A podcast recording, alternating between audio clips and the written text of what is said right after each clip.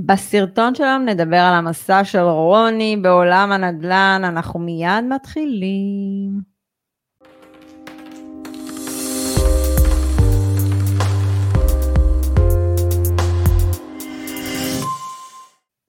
שלום לכולם, אני אדי בן אדר דהן ורוני אגה, כאן פודקאסט, אה, כאן מדברים נדל"ן, תכל'ס זה כבר לא פודקאסט, כן? זה כבר ערוץ יוטיוב, אבל אה, רוני ועדי, אה, חברת Family Exit, אנחנו מובילים דור חדש של חלוצי נדל"ן בתהליך רווחי ועוצמתי, רוצים להוביל אתכם למשהו אחר, לא לדבר רק על תשואות, לדבר על מה שבאמת מרוויחים מנדל"ן, לעשות בעצם את מה שאני ורוני עושים, את ההצלחה שאנחנו עושים, אנחנו משכפלים עם כל המתאמנים שלנו.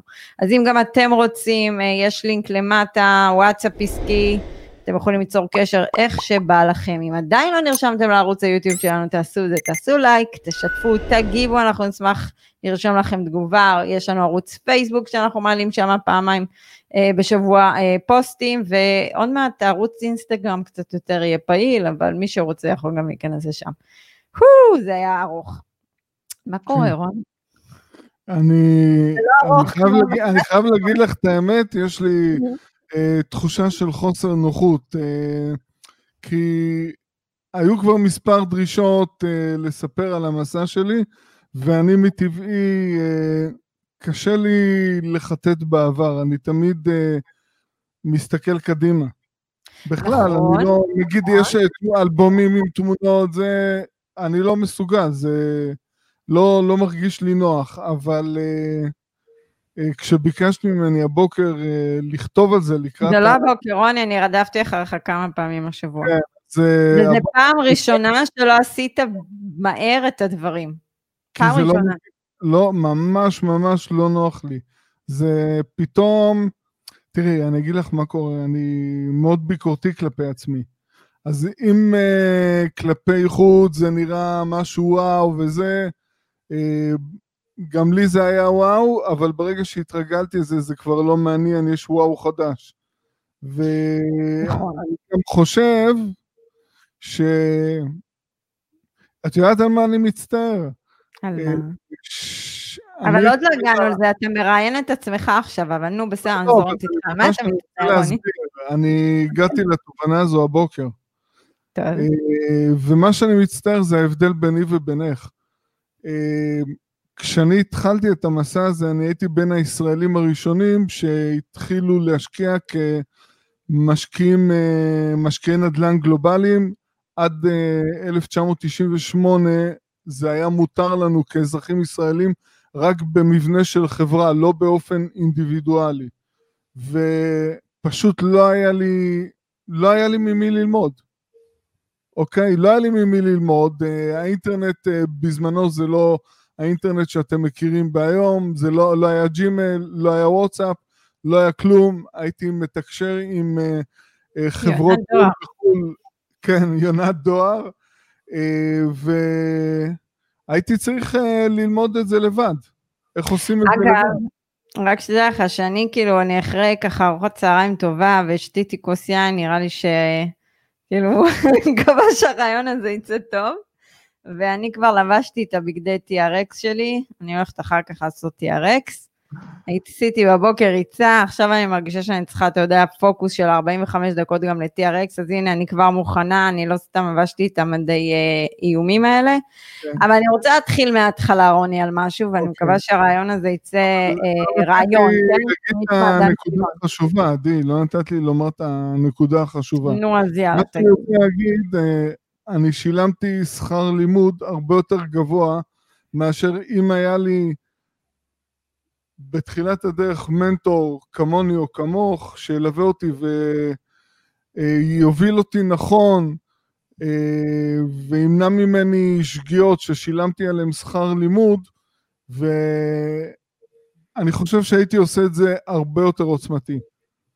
אז אה, זה משהו שכואב לי, כי אני הייתי בין הראשונים. בסדר, אבל אתה מעביר, אתה היום מעביר את זה הלאה, מה שנקרא. נכון. אוקיי, אז, אז אני, אני רוצה להתחיל דווקא לשאול משהו, שמשהו שגם אצלי יושב, כן. אה, וזו דווקא שאלה מאוד מעניינת, שיצא לי לקרוא באחד ספרים. הייתי רוצה לדעת, מה היו האמונות של הכסף בבית שלך, שגדלת עליהם? מה, מה ההורים חינכו בבית? מזומן. כשמה אני מזומן. רק מזומן, לא... הנושא הזה של אה, הלוואות, אה, משכנתאות לא היה קיים, וזה אחד הדברים שאני מצטער עליהם. אה, ההורים שלי היו מדהימים, הם עזרו לכל אחד מאיתנו, אנחנו שלושה אחים בכל הנושא הזה של דיור. הם עזרו לי כשהתחתנתי, וגם ההורים של אשתי, וגם לי היו חסכונות כבר. Uh, אז קנינו דירה בצפון הישן של תל אביב בלי משכנתה. אני מדבר על שנת 88, זה פשוט חבל, חבל, יכולתי לקנות שתי דירות, היום, uh, זאת אומרת, אם אני הייתי היום באותו מקום, עם מה שאני כבר יודע, אז uh, זה חבל, והצלחתי להתחיל להשתחרר מזה רק כעבור 11 שנים בגיל 36. בזבזתי שנים uh, יקרות, שנים ממש יקרות. אבל... אתה יודע, אבל זה מצחיק כאילו שמגיעים אלינו אנשים, uh, ודיברנו על זה בלייב האחרון, שיש פחד ממימון, והם לא, למרות שהם יכול להיות שומעים ויודעים שכן, הבונוס בנדל"ן זה המימון, הם עדיין מפחדים לעשות את המקפצה, ואני חושבת שזה הדבר המרכזי שעושה את ההבדל. אני אגיד לך אה, מאיפה זה בא, עדי. אה, כי רוב המימון שאנשים רואים סביבם זה המשכנתאות לדירות מגורים של 20 עד 30 שנים, משכנתאות שהן חונקות. היום עוד זה משחק ילדים, המשכנתאות ב... לפני 20-30 שנה שהיו צמודות לאינפלציה והייתה אינפלציה די גבוהה, זה היה פשוט קטלני. מתחילים עם תשלום מסוים, ועם הזמן הוא הולך ותופח, ועלויות המחיה הולכות וגדלות, זה היה פשוט עינוי, וזה מה שיושב לאנשים בראש. אבל כשמדובר בנכס להשקעה, אנחנו לא משלמים את עלויות המשכנתה, מי שמשלם זה הסוחר. נכון, אוקיי. בוא, בוא ניגע בנקודה הראשונה, הרבה לא יודעים, אני יודעת קצת יותר לעומק את הסיפור שלך, ובוא, אה, אי אפשר לתת את כל הדברים, ולפעמים גם כן, צופים אה, נכון, דברים והכל, ניתן נכון. את הנקודות המרכזיות. אה, אבל אתה באיזשהו שלב גדלת להיות עצמאי, אפשר להגיד, נכון. כי ניהלת את קפה נוגה, ואז בעצם קיבלת את ההזדמנות הזאת להיכנס אה, לשותפות לנהל את הבאולינג בבת ים. אה, נכון. הייתי דווקא רוצה לשמוע איך נח... איפה קיבלת את ה... איך האסימון נפל דווקא להשקיע בחו"ל, כי, כי זה לא היה משהו שהוא... הוא טרנדי, זה היה נכון. משהו נדיר. לא, אבל בזמנו זה גם לא, האופציה הזו לא הייתה קיימת עד שנת uh, אה, 98. אבל uh, uh, אני הבנתי, תראי, בזמנו הייתי בעל משפחה עם ילדים, עם יכולת חיסכון אמנם, אבל אה, אה, במחיר של אה, דירה בתל אביב, אני קניתי דירה במרכז לונדון, עם תשואות הרבה הרבה יותר גבוהות, אני מדבר איתך על תשואה גרוס של 12% בחודש, אפשר להגיד נטו. אבל, אבל עדיין, מה, מה גרם לך, מה הטריגר שגרם לך להוציא את הכסף החוצה? כי הוצאת את הכסף החוצה מעבר לים. העיתוי, עיתוי ההשקעה, אז עיתוי ההשקעה, עזבי, שום דבר אחר לא מעניין. אני משקיע, אני מסתכל על מספרים כלכליים, אה, אז אם התחלתי בלונדון, לונדון חוותה משבר קשה מאוד, כל אנגליה, אבל לונדון בפרט בשנת 91, עד 95, 6, 98 התחילו ניצנים של עליות מחירים, 99 נכנסתי לשוק הזה, זה שוק מטורף, כשהוא עולה בעוצמה זה 15-20 אחוז בשנה, בהתחלה, בשנים הראשונות זה מאוד עוצמתי, אה, וגם קיבלתי שם מימון בלון, משכנתה בלון של 75 כן. אבל תגיד, כאילו, אני אומר דבר כזה, הרי פה בארץ, אם אני זוכרת, ואני קצת uh, זוכרת כי הסתכלתי על הסייקלים של הנדל"ן, שנת 97, ש... שנת 96-7, היו פה פיקים מטורפים בשוק הנדל"ן, השוק נכון. נדל"ן פה היה מאוד יקר, אז בעצם אתה כן חיפשת השקעה, אבל ראית שבארץ זה לא נכון להשקיע. רגע, בוא נחזור נכון? אחורה, אני קניתי דירה למגורים. אוקיי. 88, אה, התחלתי לחפש ב-87, כשהשלמתי את הרכישה, השוק בתל אביב עלה בשנה הזו 20 אחוז בשנה, בעשרה חודשים, מהרגע שהתחלתי לחפש. פתאום התחלתי להבין אה, שקורה, יש פה משהו, קורה פה משהו. כשאת מדברת על 96, 97, הדירת מגורים שקניתי כבר עלתה ב-130 אחוז. אני okay. אוקיי? זוכרת, למה אני זוכרת את זה? כי היו באים אלינו לבית באשקלון, שההורים שלי קנו, הם קנו דירה יחסית חדשה, היו דופקים לנו על הדלת אם אנחנו רוצים למכור את הדירה שלנו. אני זוכרת את זה, כי היה עלייה מאוד גדולה מחבר העמים. ואז אני הבנתי את העוצמה של זה, שאת יושבת וזה צומח, והבנתי כמה שאני הייתי אידיוט שלא עשיתי את זה עם משכנתה וקניתי שתי דירות. עדי, זה היה רק 45 אלף דולר משכנתה, זה סכום מגוחך. מטורף. מטורף. זה סכום מגוחך, יכולתי לקנות שתי דירות במקום דירה אחת. ככל הנראה גם לא אה, היינו יושבים לדבר את הפודקאסט הזה. ובינתיים אני גם חטפתי אה, קצת מכות בשוק ההון. בשנת 94 לראשונה התחילו להיסחר פה כל מיני אופציות וחוזים עתידיים. הלכתי, עשיתי קורס וחשבתי שאני אה, תותח.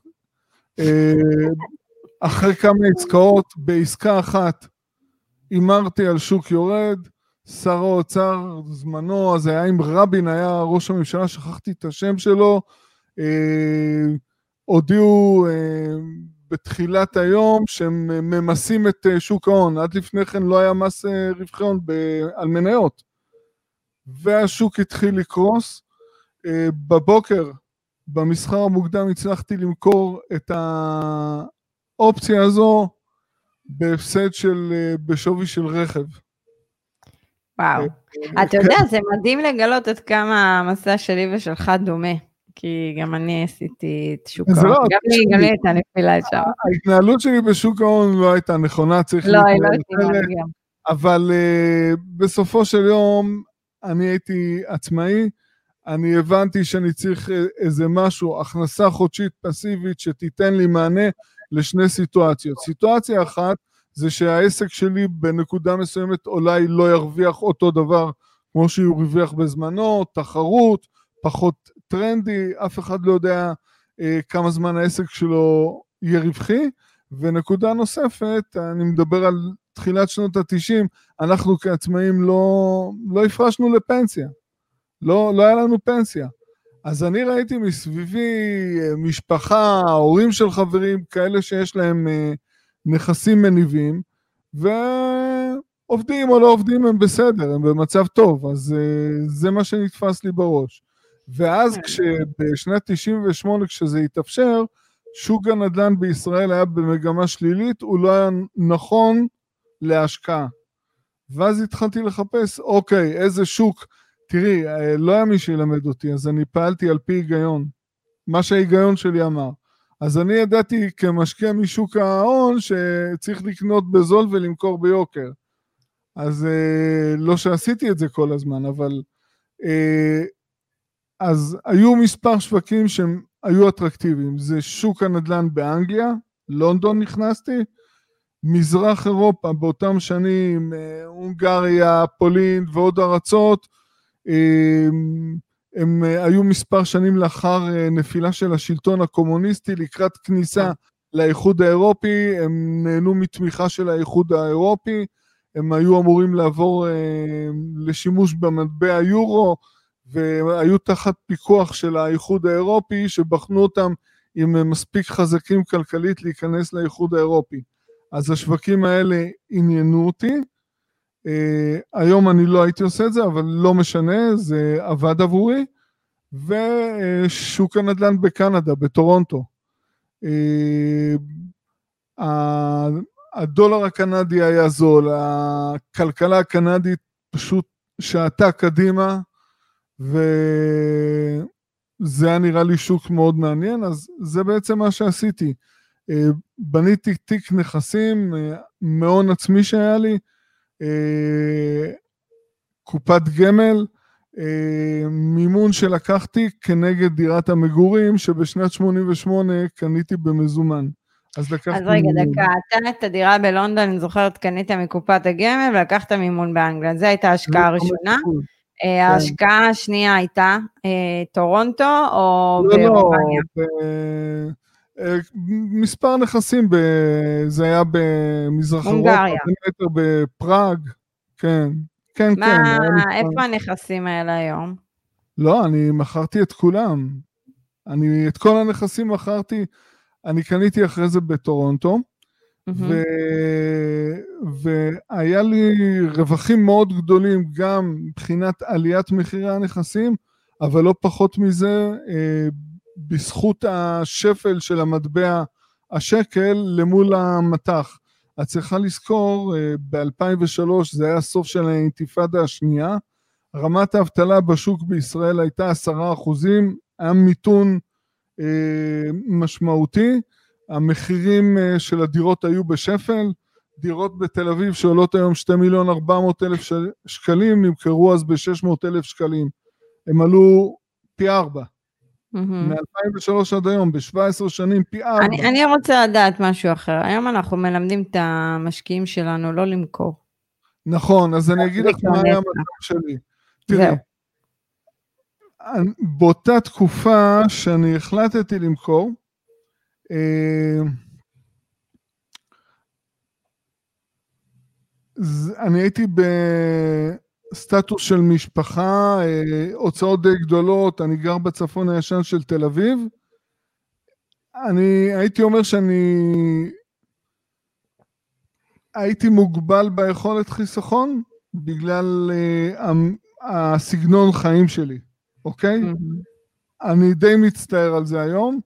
אבל אה, כן, אני חייתי יחסית ברמת אה, הוצאות אה, די גבוהה, ואז בעצם אם אני רציתי לבנות תיק נכסים, הייתי צריך לפנות לאסטרטגיה שהיום אנחנו לא ממליצים עליה, אבל זו האופציה שהייתה לי, כי לא חסכתי משמעותית, שזה למכור ולשלם קנס של עלויות מכירה ומס רווחי הון. אבל היו לי רווחים כל כך גדולים שזה, יכולתי להכיל את זה. Mm-hmm. אז ב-2005 מימשתי את כל הנכסים בחו"ל, החזרתי את הכסף לארץ, וישבתי על הגדר בהמתנה אה, לשוק בישראל. רציתי אה, להיכנס לשוק פה, לתפוס אותו בתחתית ולהשקיע בצורה משמעותית. אה, עשיתי טעות, אבל למזלי זה עבד עבורי, אני השקעתי ב...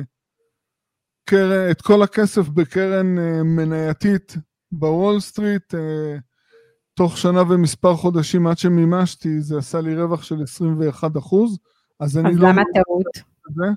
מה? למה טעות? למה טעות? עדי, את כל הכסף שהיה לי, הכל, מכל הנכסים, הכנסתי לקרן הזו, זה מטורף. זה לא, לא עושים, אני לא יודע מה ההיגיון בזה. היום לא הייתי מעז לעשות כזה דבר. אבל למה? אני שזה עבד. מה? אוקיי, זה עבד, אבל בדיוק, אז לא. אתה יודע, היום כן אנחנו שומעים את לא, הקולות רקע האלה. רגע, דקה, אני רוצה להגיע לנקודה מסוימת. כן. בעצם, בעצם אתה, אתה הרי לקחת, בתור מסע של משקיע, הרי יש לך את כל הטעויות הקלאסיות, שעוד מעט ניגע בהן, לדוגמה, אחד מהם זה המכירה של הנכסים בפראג. אמ, עוד מעט נדבר גם על הנכס ברומניה, אולי דווקא שם כן היה היגיון איזשהו לחלץ את ההשקעה, אבל אני אומרת שיש המון משקיעים קלאסיים שעושים את הטעות הזאת, שקודם כל להשקיע בקרן, אה, שאנחנו יודעים אה, מה קורה אה, עם קרנות השקעה, אז עוד פעם, גם, עוד מעט גם תיגע בנושא הזה, וגם שיש להם כסף קצת בצד והם ממתינים לעסקה, הם לא יודעים לשחרר את זה משוק ההון, משאירים את זה, ושם יש כן. סיכון מסוים, כי אין מה לעשות, יש כללים לכל הדברים האלה. יכול להיות שלונג רן הדברים האלה עובדים פיקס, אה, אבל כשאתם מתחייבים לעסקה, וזה משהו שקרה לי השבוע ששמעתי, אה, פשוט תשחררו את הכספים ותתכוננו לעסקה. אה, השבוע שמעתי משהו הזוי, מישהו שמתכוון לתזמן לי את שער הפאונד. כן. אחלה, מעולה, מהמם.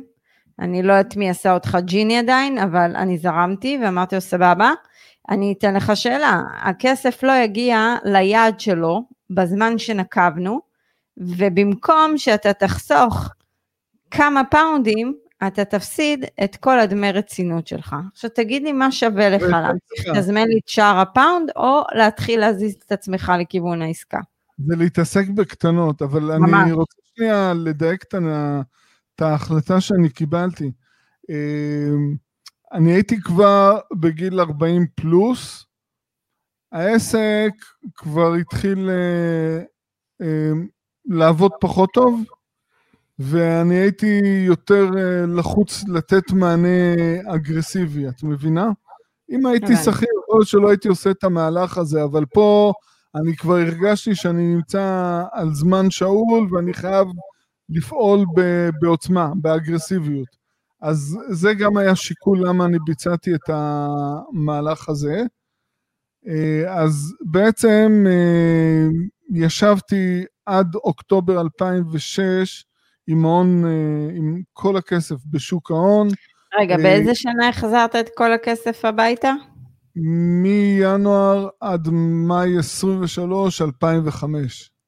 איזה ינואר? מאי 23 זה הדירה בלונדון שמכרתי, האחרונה. מ-2005 עד 2006, לא, לא, שנה שישה חודשים, מדהים. שישה חודשים. שישה חודשים. אוקיי. חצי שנה הראשונה של 2005 מימשתי את כל הנכסים, החזרתי את הכסף, ישבתי מחודש מאי וקצת לפני כן עם הנכסים הראשונים שמכרתי בשוק ההון, אוקטובר 2006, אז יותר משנה, מכרתי את uh, הקרן נאמנות שהחזקתי בה את כל ההון, ובעצם uh, אני רוצה להקדים ולומר, מתחילת 2006 היה ניתן לזהות שינוי מגמה משוק יורד מדשדש בעבר לשוק עולה בעקביות מדי חודש בדירות הקטנות בתל אביב. זה השוק mm-hmm. הראשון שהתחיל uh, להתאושש בארץ. Mm-hmm.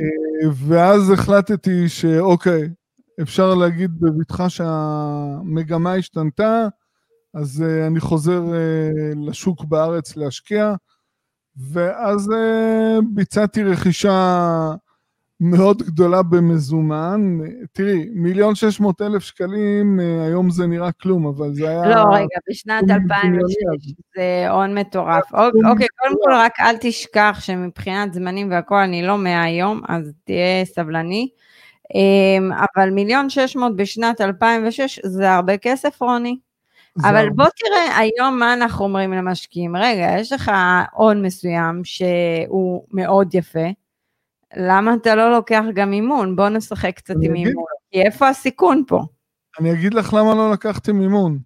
אה, מאחר ואני הייתי חשוף לשווקים הגלובליים, אני אה, מימשתי נכס אה, באנגליה, אני ראיתי, אני כמעט פספסתי קנייה של נכס בניו יורק ב-99 ב-200 אלף דולר בבטרי פארק מאחורי האו"ם, שב-2005-2006 כבר הגיע ל-850 אלף דולר.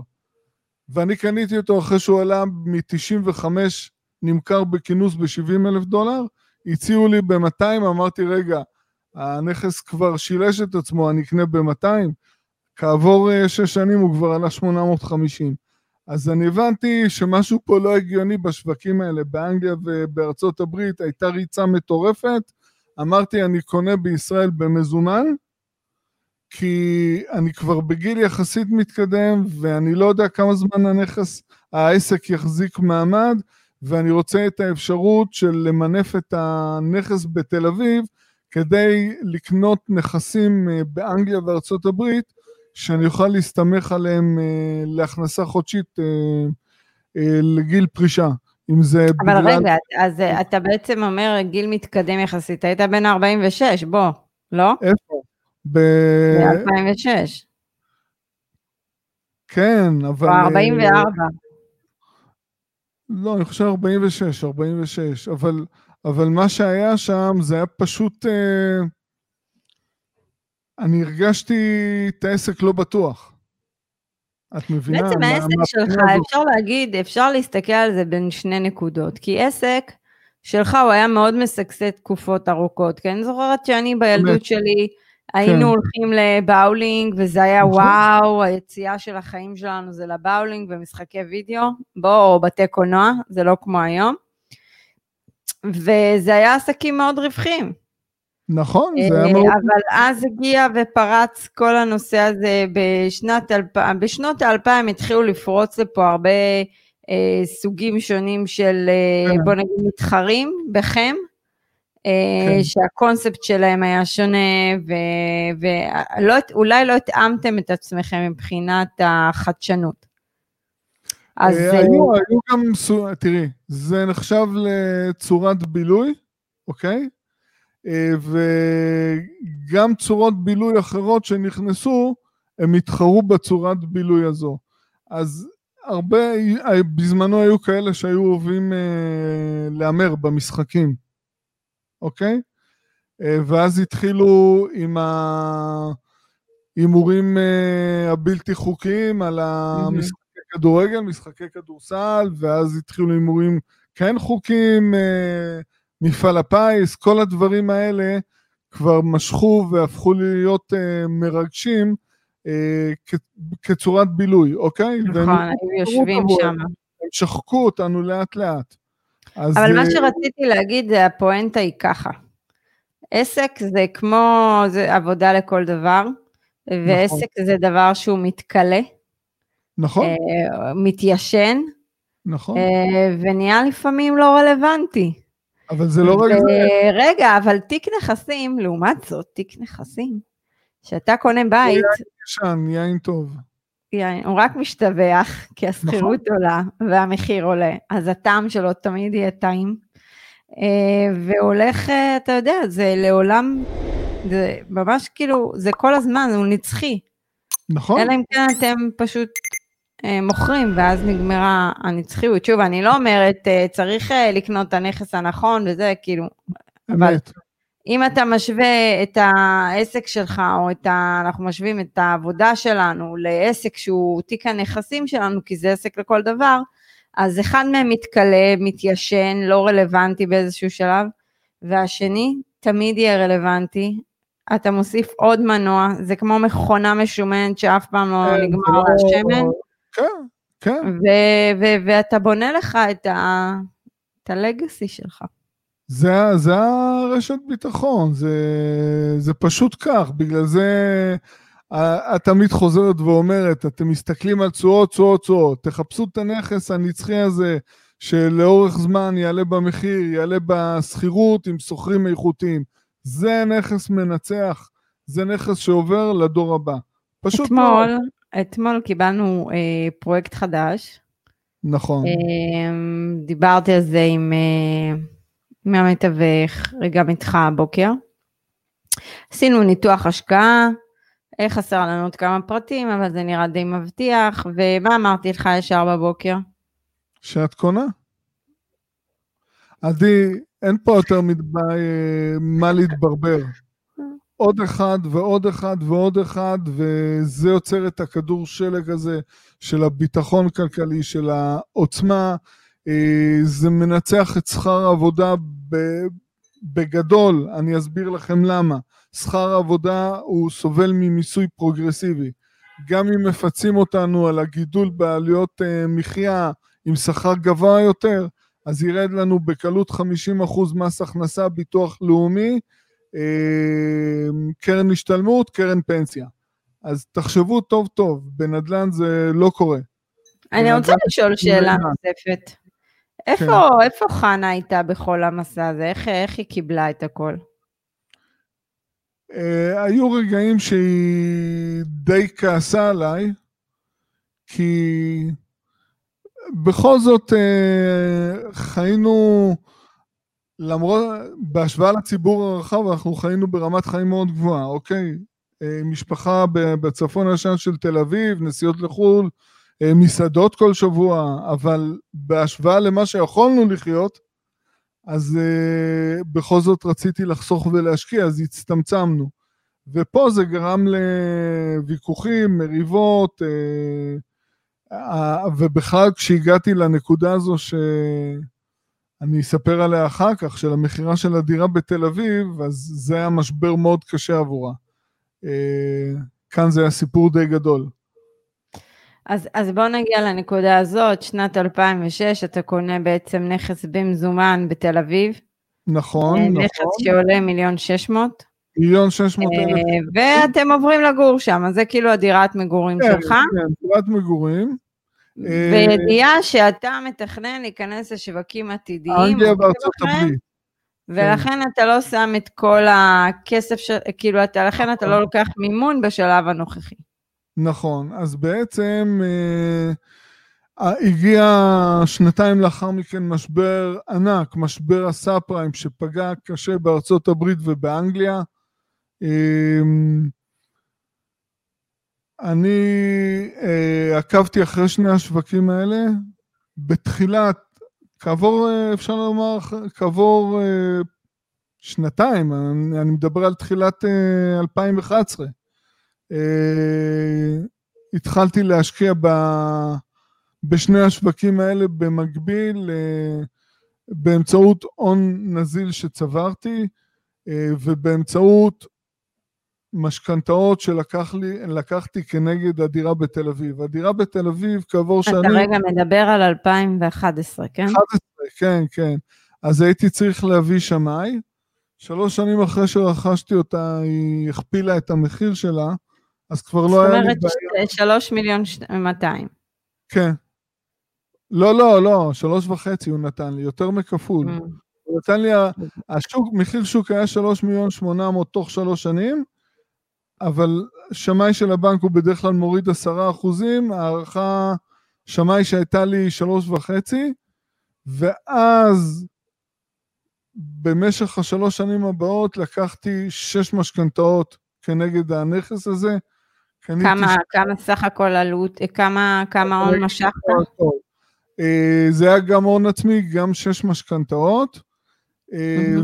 ולקחתי באיזשהו שלב הם כבר לא הסכימו לתת לי משכנתאות, כי הם אמרו שזו התנהלות מסחרית. אז אמרו לי, תעבור ליחידת מסחר שלנו, מחלקת מסחר, ותעבוד מולם. אבל uh, השוק של הרכישת נכסים בכינוס בארצות הברית היה מאוד אטרקטיבי,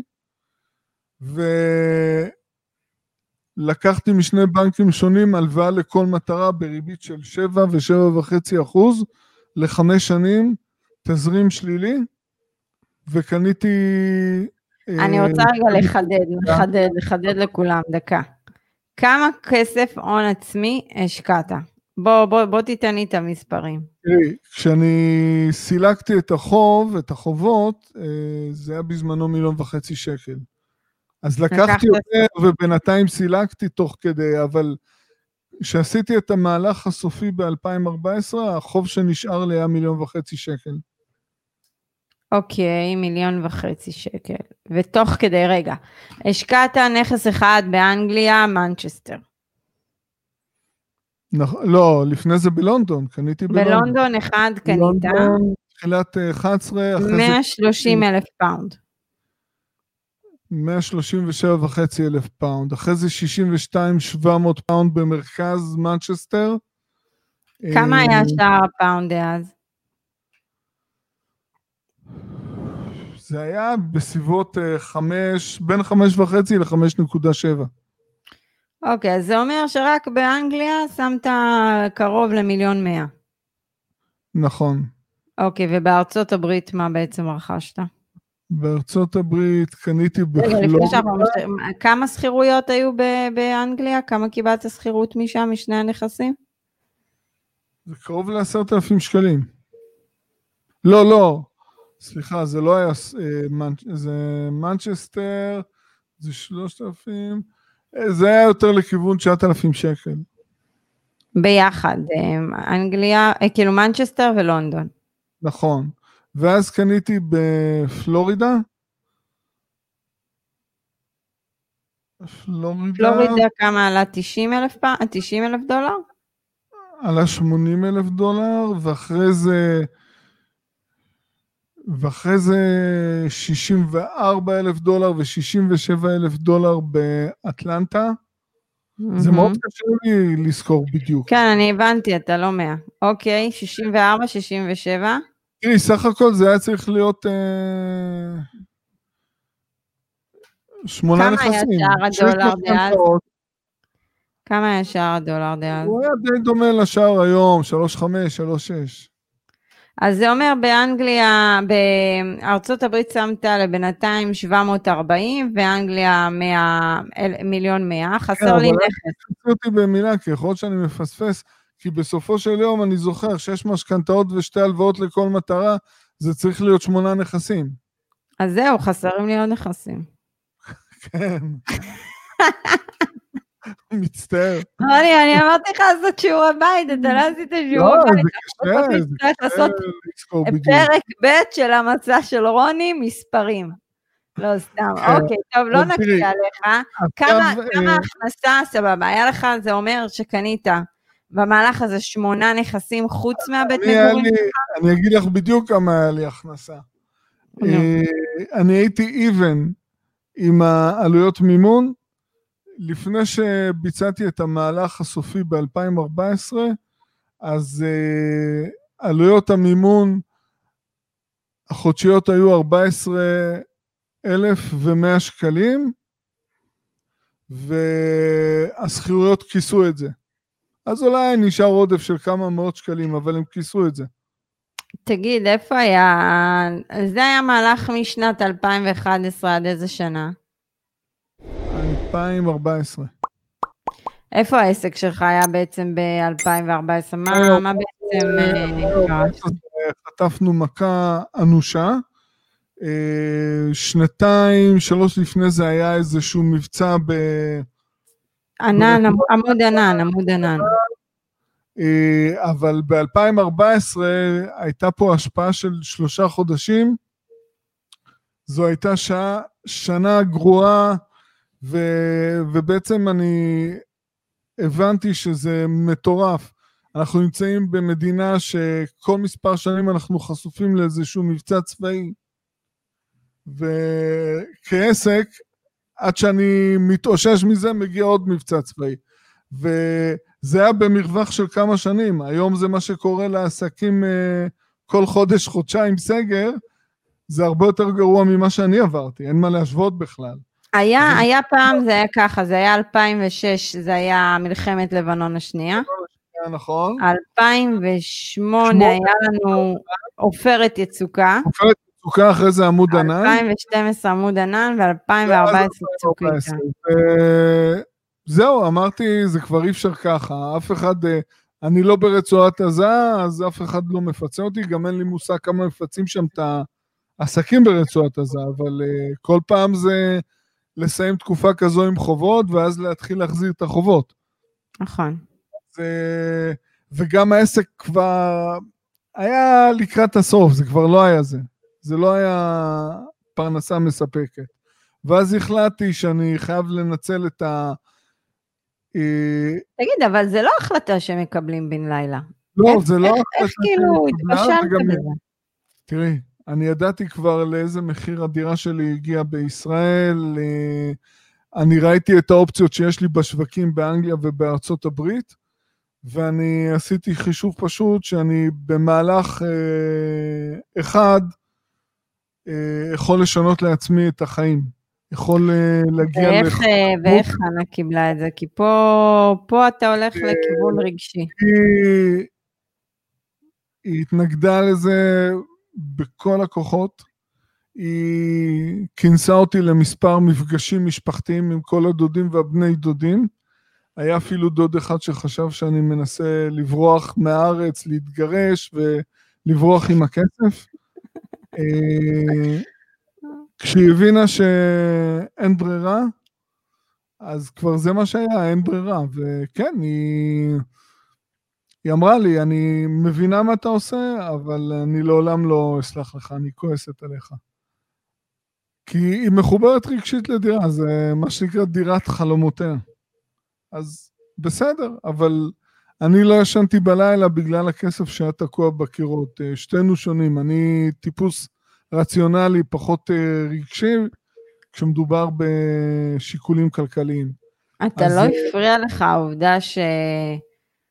כאילו לא יכלת להכניס עוד כסף הביתה? כאילו איפה זה תפס אותך? כי לא יכלת יותר להכניס כסף הביתה, אני יודעת את הסיפור המלא, כן?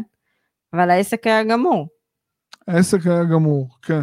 כן. אז uh, תשמעי, אני באותה תקופה, אני לא נפלתי לפינה הזו, אני הייתי צריך uh, להיות עם uh, חשיבה חיובית ומוטיבציה איך uh, לקחת uh, את הלימון ולעשות לימונדה. 2014, שמונה שנים, באוקטובר 2014, שמונה שנים לאחר שרכשתי את הדירה בתל אביב במיליון שש מאות, הוצאתי אותה למכירה במטרה לכסות את החובות וליהנות מהכנסות אה, משכירות לכיס ולקנות עוד נכסים. מכרתי את הדירה בסכום של חמש מיליון ארבע מאות שקלים, מאחר וזו הייתה דירת מגורים, אז רק מעל 4.5 מיליון שקלים מתחילים לשלם מס. המס ששילמתי היה 14.5 אלף שקל. להרוויח נטו 3.5 מיליון שקל, 3.8 מיליון שקל בשמונה שנים, אה, בלי מימון. מטורף. זה מרשים, זה יפה. אה, אני סיפרתי לך uh, הבוקר על הרגע הזה, כי את אילצת אותי לכתוב, אז אני נזכרתי. הגיעו מתווכים שהציעו לי uh, בלעדיות, uh, כי בכל זאת בסכום כזה זה level אחר של קונים. זה או ישראלים עשירים, uh, או ישראלים צעירים שעשו אקזיט, אני אומר לך מי הגיע לראות את הדירה, ישראלים צעירים בסביבות 30 שעשו אקזיט בתחום ההייטק, או יהודים אה, מבלגיה, צרפת, ארצות הברית ואנגליה הגיעו לראות. אה, אני החלטתי שאני מוכר את הדירה כמו שמקובל בחו"ל. אני הכנתי ברושורים לדירה, סיפרתי על הדירה, הכל היה רשום באנגלית, כי זה היה אז בחגים, באוקטובר, היו ראש השנה, סוכות, אה, פרסמתי ביד שתיים בית פתוח, שלוש שעות, בשלוש שעות האלה קיבלתי שתי הצעות. ביום למחרת הייתי באימון TRX בגן העצמאות, התקשר אליי המתווך של היהודים מאנגליה, שהחליט להציע לי רכישה של הדירה, אני דרשתי חמש וחצי מיליון שקלים. הוא אמר לי, תקשיב, קונה נזיל מזומן, חמש מיליון ארבע מאות. אז אמרתי לו, תקשיב, 5 מיליון 400 בתנאי שאתה משכיר לי את הדירה בהסכם לארבע שנים בשכירות חודשית של עשרת אלפים שקלים. הוא אמר, תן לי כמה דקות, אני חוזר אליך. חזר אליי אחרי כמה דקות ואישר את העסקה. ואני בין העצמאות, אני צרחתי כמו מטורף. יאללה. אז אם אנחנו רואים את אלה שמנצחים אה, במרוץ למיליון, אז מהמיליון שקלים נשארים להם נטו 640 אלף שקל. אני נשארתי עם 5 מיליון 400. אז, לא, uh, פחות, פחות המשכנתה. לא, המשכנתאות, כל המשכנתאות. כן, ברור. מיליון וחצי משכנתאות. אבל פחות. נשארת עם נכסים. נשארתי עם נכסים שבעצם לא הייתי צריך לקנות אותם בחיסכון של שנים של חיים, אלא מעליית ערך של נכס אחר. הוא קנה לי את זה. הוא קנה לי את הנכסים. מדהים. אז מדהים. סילקתי את החובות, אה, בכסף שנותר קניתי דירת שלושה חדרים אה, מושכרת בתל, בצפון הישן של תל אביב, קניתי בית פרטי בפרבר, בית פרטי חדש בפרבר של אה, העיר מנצ'סטר, קניתי בית באטלנטה ועוד מבנה, בניין, אבל זה מבנה של ארבע דירות באטלנטה. שזה בעצם אחת העסקאות הכי טובות ever נכון, שעשית. נכון, מטורף. אבל אני זוכרת את זה בתור העסקה שגם הוציאה לך את הכי הרבה מיץ. נכון. Uh, לא הרבה יודעים, לא הרבה יודעים, אבל uh, אני ואתה הכרנו ב-2015. כן. Uh, ופתחנו את העסק, היה לנו עוד שותף שלישי, uh, נפרדו דרכנו כי זה לא התאים, לא היינו באותו, uh, באותו, באותו ראש. אה, ובעצם היה לך את הבניין הזה, אני, ואני זוכרת את כל הסיפורים ו, וכל מה שקרה, אבל הרבה לא יודעים שתוך כדי זה שהתפטרת, שגמרת עם העסק ויצאת מהעסק, כן.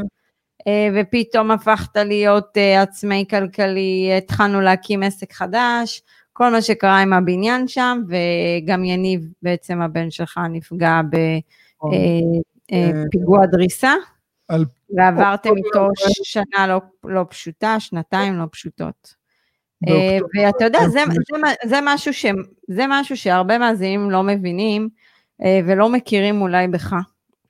יש בך יכולת קבלת החלטות מאוד שקולה, קרה ומהירה, אה, שזה משהו שלומדים עם הדרך, אתה פיתחת את זה יפה, ויש לך את היכולת שלא משנה מה קורה לך, אתה תמיד נשאר אופטימי, חיובי ותמיד מסתכל על הכוס המלאה, שזה מדהים, לא משנה, יניב נפגע, זה אני עברתי איתך את כל התהליך שאתה וחנה עברתם ויניב עבר ולשמוע ולא אה, כולם יכולים להכיל את הכל ביחד וכל מה שקרה לך עם הבניין ואצלך זה מאוד, רואים את זה מאוד יפה עד כמה אתה חיובי. אני חושבת שזה מפתח מאוד חשוב למשקיעי נדל"ן, תמיד להיות חיוביים, תמיד להבין שזה משהו שיחלוף, זה משהו שיגמר, בדיוק כמו הקורונה, יחלוף, ייגמר. אה, תודה רבה, אבל אני חושב שיש אה, בי עוד אה, תכונה מסוימת, זה שאני אף פעם לא מרוצה. דיברת על זה. כשאני אף פעם לא מרוצה, אני תמיד רוצה עוד. נכון. כי אני פרשתי, הגעתי לעצמאות כלכלית, הכנסה מאוד מאוד יפה. לא הייתי מחויב בעבודה, הייתי בגיל 52, אה, ואחרי שבוע ימים אני הרגשתי שאני לא יכול אה, לשבת בבית, אני חייב אה, לבחור מה אני עושה בזמן החופשי שלי. אני הבנתי שהעצמאות כלכלית זה לא לשבת בבית או לטייל רק, אלא לבחור איך להעביר את יתרת החיים. והפעם אמרתי שאני הולך לעשות משהו שאני אהנה ממנו. כי בעסק זה לא היה הנאה. אני 27 וחצי שנים עבדתי לילות ושבתות בעסק הזה. זה היה לזה מחיר וסבלתי. אה, אז uh, היום אני יכול להגיד, כן, שאני שמח uh, במה שאני עושה, והיום אני בעצם, אני חושב מאז שבתקופה האחרונה שהתחלנו את התהליך עם היועצת ארגונית... תקרא לה עדן, קוראים לה עדן, בוא, כאילו, עדן, עדן כן. עם עדן, אז בעצם עדן הובילה אותנו להבין את, את המהות של מה שאנחנו עושים. כי זה, תמיד אני הגדרתי את עצמי משקיע נדל"ן, אבל זה לא, זה לא העניין ההשקעת נדל"ן, זה לא התשואה, זה, זה הדרך הזו שמשנה חיים. אני שיניתי את החיים שלי, של המשפחה שלי, ואני עושה את זה היום עם הילדים, ואני ואת עושים את זה עם המתעניינים שפונים אלינו אה, ומעוניינים לעבור את התהליך הזה, כי את יודעת טוב מאוד, זה תהליך. כן, אבל אתה יודע, זה מה שמדהים, כאילו, עברו 50 דקות, לא הצלחנו להעביר עדיין את כל המסע שלך, כי, כי אי אפשר להעביר את זה, זה יהיה ארוך מאוד, אה, נכון. אבל זה מסע מדהים, אה, חשוב מאוד לו, לא. אמ, לא לעשות את הכל בבת אחת, לאט לאט להכיל, לאט לאט להתפתח, לצמוח, אה, תובנות. אה, הרבה אנשים רוצים אה, לשבת לנו ונעלה לייב השבוע בנושא. החלום הזה של לעסוק בכל התחביבים שלנו, שאני בעד, אבל בלי להתאמץ. למה אני צריך להתאמץ שמישהו מראה לי תשואה של 30 אחוז? Uh, אני לא יודעת, חברים, כאילו, מה ההחלטות שלכם קדימה? יש uh, מלא אסטרטגיות, תבחרו את האסטרטגיות הנכונות עבורכם, אבל אני אומרת לכם שיש פה תהליך של 16 שנים שרוני עבר, uh, שקשה לסכם אותו. זה תהליך עם המון המון תובנות שלו, שהוא מעביר היום הלאה. זה המתנה שהוא מעביר הלאה. 16 שנות ניסיון, סליחה, היום זה 20 ו... אחד שנות ניסיון. אבל חשוב להדגיש שבזכות הנעורים שלך, אני כרגע נמצא במסע השני שלי. לגמרי. והמסע השני, אני חושבת שהמסע עכשיו הוא הרבה יותר מעניין מהמסע הראשון שלך. אנחנו לוקחים. על עצמנו הרבה דברים, יש לנו אדרנלין מאוד נכון, אבל הוא גם יותר קל, לא אותו דבר. זה כבר במקום אחר, עם ניסיון, עם הון שונה, זה לא אותו דבר בכלל. כן, אבל זה כיף, אנחנו קובעים יעדים כל הזמן, ו... ורצים לעבר זה, והעיסוק היומיומי שלנו, אנחנו ברוב הזמן נהנים מהרבה פידבקים וסיפור. גם, אתה יודע, זה הזוי, אף אחד לא יודע איזה מסע אני ואתה עברנו ביחד, איזה קשיים היה לנו עם אנשי מקצוע, אה, עם מתווכים, ובאמת עד שאתה מגיע ל-level הזה של האמון באנשי המקצוע, ופיתוח של יכולת עסקית, כי אתה צריך כן להבין בעסקים. הרבה פעמים, אתה יודע, אנשים מסתכלים על עסקים, אנחנו אף פעם לא עושים עסקים בצורה שהיא, אני קוראת לזה בולי, אנחנו לא איזה שתי בריונים, אנחנו אוהבים לעשות עסקים בכיף, עם uh, הרבה שאנחנו מביאים הרבה לשולחן וגם הצד השני מביא לשולחן הרבה, בדיוק כמו עם הלקוחות, uh, יותר נכון מתאמנים, אנחנו רוצים להעביר תהליכים, זה לא נכס, אין לנו שום שום רצון למכור נכס, זה, זה לשנות לכם את התפיסה. נכון. אה, זה לשבור אני... לכם מיתוסים. זה לאמן לה... אתכם. זה לעשות כל כך הרבה דברים. אה, ולהעביר לכם כל כך הרבה ידע שאנחנו צברנו. אני צברתי את זה אמנם רק אוטוטו שבע שנים אני חוגגת, אבל זה, זה דברים מטורפים שאתם צריכים גם לעבור. התפתחות אישית, רוני עבר את זה, אני עברתי זה, רוצים להעביר את זה הלאה. אבל זה הזוי שהשבוע ישבנו ודיברנו על בניין שאנחנו צריכים לקבל בבלעדיות של 40 דירות. אמ, וכאילו פתאום, אתה יודע, זה לא נתפס, זה לא יורד האסימון על הדבר הזה. שכאילו, אתה יושב ומישהו אומר, מדבר איתך על בניין של 25 מיליון שקל. מציע, מציע, כן. כן, כי, צבא, כי כבר מכירים אותנו באזור שאנחנו פועלים. מבינים את היכולות שלנו, מעריכים אותנו מבחינה מקצועית, ואז באים מציעים, אבל אני רוצה להעביר פה איזה שהוא מסר. בפודקאסט הזה, אני מודה, את גם הרמת לי להנחתה, אז uh, אני לא רוצה שזה יצטער, כל המסע הזה כזה ורוד, סוגי בשושנים, היו רגעים uh, קשים, אבל ברגע שאנחנו באים בגישה של uh, להסתכל קדימה ולא לחפש uh, איפה הקאץ', וממה לחשוש ולמה לא, אלא לחפש איך, למה כן, איך לעשות את זה כדי להגיע ליעד.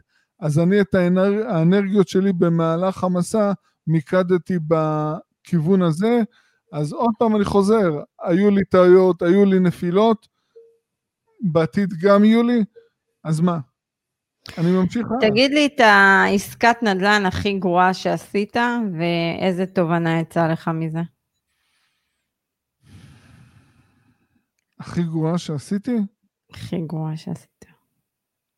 אמ, הדירת מגורים שקניתי בשנת 88 בצפון הישן של תל אביב במזומן. אוקיי, זו תובנה, בסדר, אני לקחתי. זה העסקה הכי גרועה. אני מסכימה איתך, אחרת לא היינו מדברים היום. תראה, רוני, 54 דקות, אה, אני מקווה שנגענו בהכל, אני מקווה שהבאנו אה, פודקאסט מעניין. אתם ביקשתם, אנחנו עשינו. אה, יהיה לייב השבוע, אגב, אנחנו נתחיל להעלות תכנים בימי ראשון בשעה שלוש, מתחייבים על זה, ולמה אנחנו מתחייבים על זה? כי סוף סוף מישהו לוקח ממני את ה... להכין את הפודקאסט ולהעלות והכל, אני לא יכולה יותר להתעסק עם זה, אין לי זמן. אז אותו מישהו, אם הוא לא מעלה את זה בזמן, תגידו לנו, ניתן לו איזה פטיש חמש קילו על הראש, ו... ויהיה בסדר, אז זה מראשון שעה שלוש, אם אנחנו נראה שיש היענות בשעות אחרות, אז אנחנו קצת נשנה את השעה. אנחנו כן רוצים להתחייב לעלות לאיזה לייב קבוע בשבוע, אה, כדי שיהיה לכם את השעה, ואז תוכלו להצטרף ולשאול אותי ואת רוני שאלות. אה, רוני, הבעיה זה שאתה יודע, הביקוש הוא לשעה שמונה, ואתה בשעה שמונה לא איתנו. לא. הציעו לך נספרסו כבר, לקנות לך קפסולות של נספרסו, אני רק אגיד לך את זה. אה, אני אגיד לכם מה זה נובע. הבעיה שאני קם מאוד מוקדם בבוקר, אה, כי אני לא רגוע. אני אני כל הזמן אה, מצפה ליום של המחרת, כי בכל יום אנחנו נהנים ועושים דברים גדולים. אז גם. כל יום אני נהנה, אני מתחיל, גם את מתעוררת ומתחילה את היום בארבע וחצי בבוקר. אז uh, מה לעשות, אני נרדם יחסית. כולם מוקדם. שואלים אותנו, אתה יודע, שואלים אותי איך אני מתפקדת, איך אני זה, מתי את הולכת לישון? קודם כל אני הולכת כן. לישון מאוחר. לי פשוט הגוף שלי רגיל לחמש שעות, ארבע וחצי שעות שינה, מספיק לי. זה אדרנלין. ברגע שאת... זה, זה, תשמעי, אני לא מוותרת, רוני, ואני אמרתי לך את זה, כדי שאני אהיה חדה כל היום, ואתה מכיר אותי שאני אוהבת להיות חדה, אני אוהבת כאילו לא לפספס שום דבר, זה פריק control כזה. אני חייבת לקום בארבע וחצי, את הטקס שלי עד שבע, אין זה אימון, מדיטציה, משקולות, TRX, הכל ביחד, סוגרת, למה אתם שואלים? היום אני עושה uh, TRX, כי uh, פעם בשבוע אני עושה גם בערב אימון שלם, אז uh, בגלל זה המדהים, שלא יהיה לי תירוץ אחר כך לוותר. ואני ממליצה לכולם, תיקחו לכם, זה שעות קודש, זה שעות שאתם מגיעים. להם להמון תובנות, המון תובנות. כל פעם יוצא לי משהו יצירתי, היום יצא משהו יצירתי אחר, תוכנית אחרת, חזרתי הביתה, מהר, מהר, מהר, מהר, לכתוב על דף נייר, נכון? להתקלח, ואז לשלוח הודעה למי שצריך, שיבין שאנחנו נכנסים לעוד אבל עסקת זה נדל"ן. העניין, שאת כל כן. הזמן חושבת, את לא יכולה לישון. אין, אין, זה הפרעה. תראה, אבל אל תשכח שאנחנו צריכים לחשוב גם בשביל המתאמנים שלנו. כי הם לא תמיד יודעים לחשוב כמונו, ואני צריכה, אנחנו צריכים כאילו לפתוח את הראש, ולפעמים להסתכל, איך למתוח אותם עוד קצת, עוד טיפה להתאמץ, כדי להביא אותם למקסימום שהם יכולים. אני, אני אנסה להסביר אותך. אה, אם אה, אותו משקיע מתחיל, אה, ישקיע לפי ההיגיון שלו, אז זה יהיה מאוד שונה מאשר הוא ישמע מאיתנו מה אנחנו היינו עושים במקומו. וזה בעצם מה שאנחנו עושים איתו. אנחנו אומרים לו, אוקיי, אנחנו בחשיבה שלנו עם הנתונים והמאפיינים שלך, אנחנו היינו עושים ככה 1, 2, 3, 4. לפעמים זה נראה גרנדיוזי לאותו אחד, כי הוא לא ציפה לזה, הוא נופל מהכיסא, אבל uh, בשביל זה הוא בא אלינו. כי זה מה שאני בדיוק אמרתי מקודם, אם לי היה אחד כזה, אז אני הייתי עושה דברים הרבה יותר רציניים ממה שעשיתי. כי אני פעלתי לפי ההיגיון והרציונל שלי, אבל אם היה לי את רוני ועדי ב-99, אז זה היה נראה אחרת. תראה, יש לנו קבוצות שאנחנו נותנים להם גם שמות של אימפריות. ואתה יודע, זה באמת נכון, כי הם שחררו. ברגע שאתה משחרר, אתה בונה אימפריה. אה, וזה סוד ההצלחה, אתם צריכים לדעת לשחרר, כי באתם אלינו, אה, באתם לסמוך על הניסיון שלנו, על מה שאנחנו חווינו, אין מושלם, לעולם לא יהיה. אנחנו גם לא יכולים להבטיח 100%, נכון? אבל אנחנו יודעים להבטיח שאנחנו נאמן אתכם להתמודד, גם אם לא יהיה לכם את ה... זה לא יהיה התחלה חלקה או אמצע חלק או לא יודעת מה, אנחנו נגרום לכם פשוט לפתח שריר של גם יכולת הכלה. אה, יש פה הרבה דברים ללמוד, בגלל זה אנחנו אומרים, עזבו אתכם, זה לא נכס. כולם יכולים להציג, להציג לכם נכס, אבל מה קורה אחר כך? זה, זה נכון. הסוד להצלחה, הסוד הוא תמיד לחשוב על הביג פיקצ'ר. אני, אני לא יכול להבטיח תשואה, אבל אני כן יכול להבטיח אה, שכל אחד יהיו קשיים כאלה ואחרים בהתחלה, במהלך המסע, אה, כמו בחיים הרגילים שלנו. גם בחיים הרגילים שלנו יש לנו לפעמים אה, אה, ימים לא טובים. גם פה זה בדיוק אותו דבר. אבל אם אנחנו נדע אה, להסתכל על היעד, להתמקד ביעד, ב, בחשיבה חיובית, אז את כל המוקשים האלה באמצע הדרך, אנחנו נלמד uh, לחלוף עליהם ונתקדם. זה. בדיוק כמו, המסע הזה בהשקעות נדל"ן הוא בדיוק כמו המסע שנקרא החיים. נכון. טוב, מה נאמר ומה נגיד? אם עדיין לא הצטרפתם לערוץ יוטיוב שלנו, תעשו את זה, תיכנסו, תגיבו, תשתפו, תעשו לייק, פייסבוק, אינסטגרם, בואו תיכנסו, כן תאזינו לנו ביוטיוב, אנחנו אמנם מעלים את זה גם לספוטיפיי, אבל uh, ביוטיוב אנחנו מקבלים כסף, כל הכסף עובר לתרומה אחת לחודש לאחת העמותות. Uh, אנחנו עושים את זה באהבה, רוני ואני לא נתעשר מהכסף שיוטיוב מעניק לנו, אבל אנחנו כן חושבים שהכסף הזה יכול ללכת למקום אחר ולעשות טוב למישהו אחר.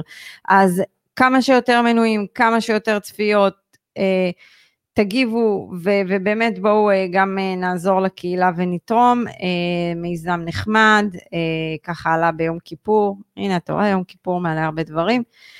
פרק הבא, שבוע הבא, יום ראשון, לא יודעת על מה, אנחנו לא נעשה את המסע עליי, למרות שגם היו בקשות, עדיין לא, צריך לתת פה הפסקה, שבועיים ברצף מסעות, זה, זה גם לי כבד. יש לי פאנץ' לסיום. יאללה, תן אותו. תובנה. 90 אחוז מהעבודה שלנו זה התעסקות עם אה, פחדים של מתעניינים. המתעניינים אה, מביאים איתם אה, התנהלות מה, מהחיים, מהעבר, מהבית, מהמסגרות שהם גדלו בהם. מבחינה כלכלית הם נמצאים בסגר. אז בואו תצאו מהסגר, תשחררו. הסגר ו... בפה, רוני. פה הסגר. זה כמו, זה כמו לחיות בסגר, סגר כלכלי. אז תשחררו את הסגר הזה ותפרצו קדימה. חבל על האנרגיות השליליות. אמרתי, אנחנו מלווים דור חדש של חלוצי נדל"ן, תהליך אימוני, פורץ דרך, אנחנו נהפוך אתכם למשקיעים מדופלמים. אז אנחנו נתראה בלייב השבוע, לא יודעת איזה יום, נחשוב על איזה יום שיהיה קבוע באיזשהו שעה. עד אז נאחל לכם השקעות מוצלחות, שבוע נפלא. רוני, שבוע נפלא. עם הרבה עוצמה, אנרגיה והרבה, ושנעשה עוד איזה השקעה השבוע, לא? נכון, הגיע הזמן. יאללה, זורמת, הגיע הזמן. יאללה, רוני, שיהיה לנו שבוע נפלא. שבוע נפלא, ביי.